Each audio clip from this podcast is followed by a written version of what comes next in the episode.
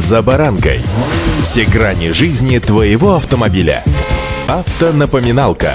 Комментарии экспертов. Советы по обслуживанию автомобилей в программе «За баранкой».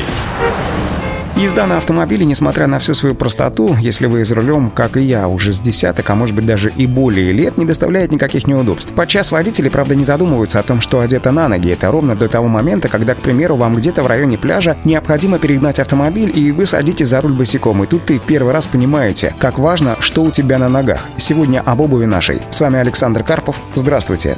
Автонапоминалка.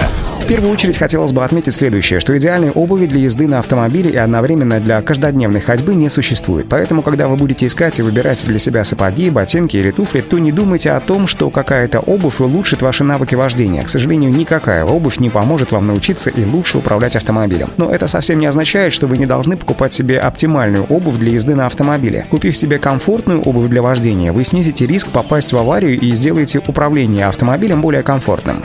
Автонапоминалка.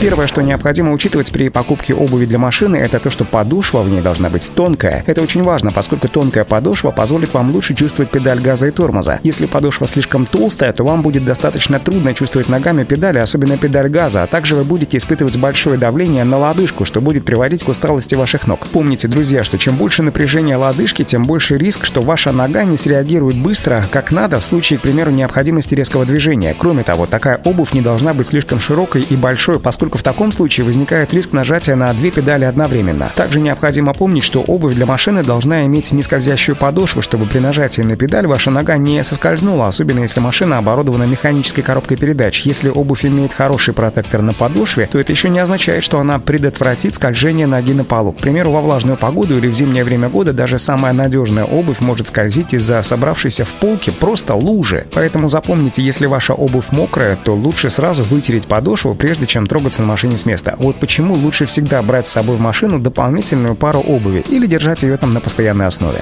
Автонапоминалка.